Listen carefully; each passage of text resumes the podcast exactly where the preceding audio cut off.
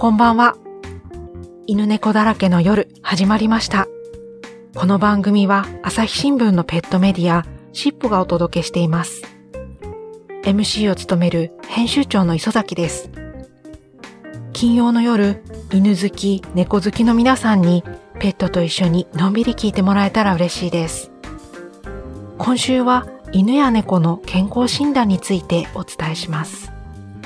皆さんは犬や猫に健康診断を受けさせていますか？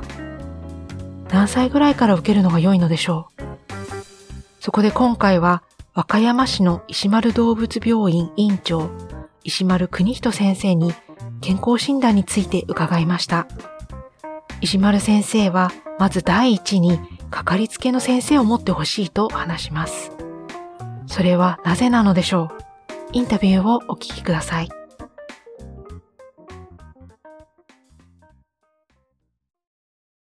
普段を見といてもらわないとはい。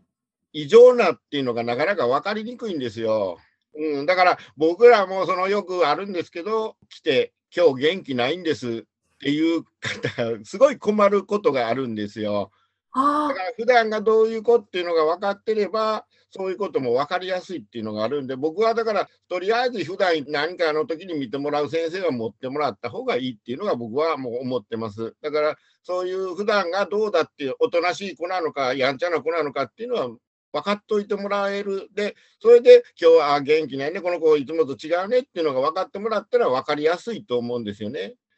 まあご飯食べないってなればいいですよ下痢があればとかただ元気ないって来られる方も結構いらっしゃるんですよ。でそういう時が分かりにくいんでで、まあ、当然そういうことがあれば、まあ、血液検査しましょうかっていうにはなるんですけどまず第一にだから普段を見といてもらうっていうことが非常に僕は大事だと思います。で、それで分かってて、ででも今日はどこが悪悪いとか分かんないときは血液検査って、当然、聴診なり、視診なり、触診なり、いろいろ触って、でも何も特に問題ないねって言ったときに、じゃあ血液検査しましょうっていうのが第一だと思うんで。で、それで、まあ、健康診断のために、じゃあどれぐらいの頻度で必要なのかっていうのもあるんですけど、まあ、若いうちってそれほど僕はまあいらないと思います。ただ、すごい気になさる方は、まあ、年に1回か2回は必ず病院行くと思うんで、狂犬病の注射にしろ、まあ、ワクチンにしろ、まあ、フィラリアのお薬とか、そういうことで、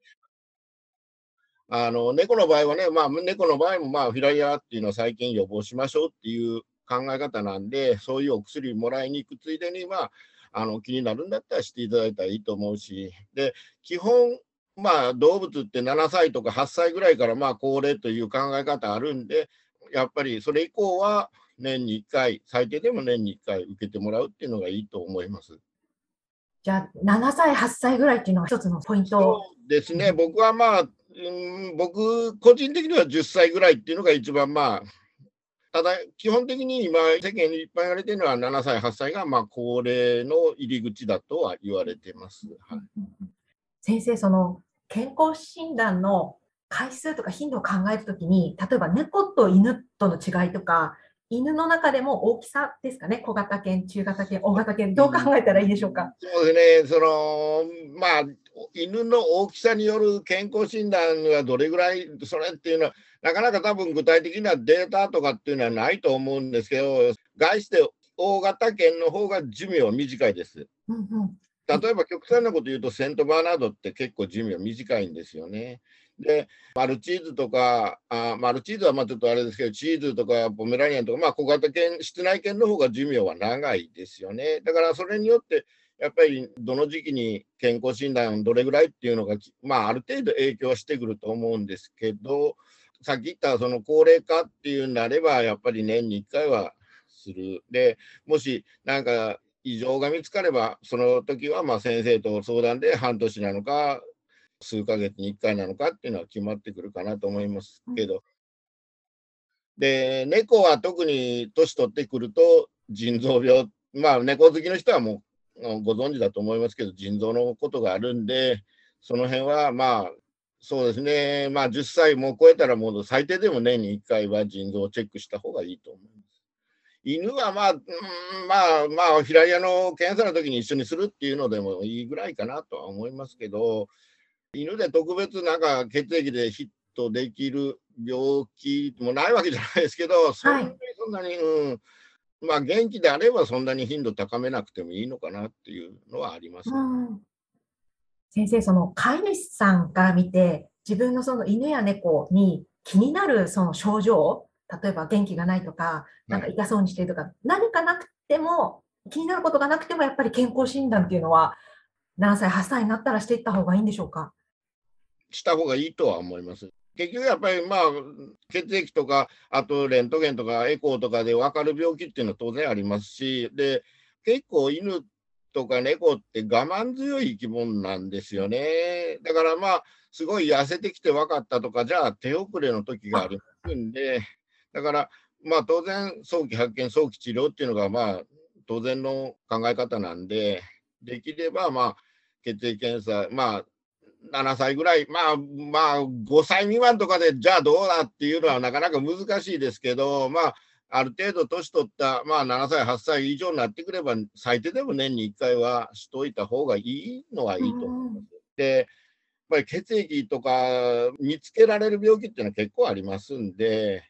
だから血液検査はついででいいとは思いますけど、しといた方がいいと思いますけど。なかなか自分でね、主張しない ですから、はい、人間だったらどっかここ痛いとか、ね、なんか調子悪いとかって言ってくれますけど、動物はなかなかその辺は、ね、言わないわけですから、まあ、だんだんだんだん痩せてきたっていうので来られて結構重篤になってる場合もありますんで、まあ、その辺見つけられるものを早く見つけてあげるっていうのがまあ考え方だと思いますけど。はい。そっかじゃああの特に飼い主さんとして気になることがなかったとしても、やっぱり定期的に行った方が良さそうですね。そうですね。だからさっきも言ったように年に1回や2回は行く用事っていうのはあると思うんで、はい。だからその辺で、まあ、病院とも顔なじみになってて、そうはないと思います。受付の方とかでも、看護師さんとかでもお話しすることによって何かヒントを得られることもありますし、まあ、病院も気軽に来ていただいて、看護師さんと体重測りに来るだけでも僕は構わないと思ってますんで、だからうちにやっぱり来られる方でも、ちょっと体重測らせてねって言って来られる方もいらっしゃるんで、そんなんで別に費用はかからないですから、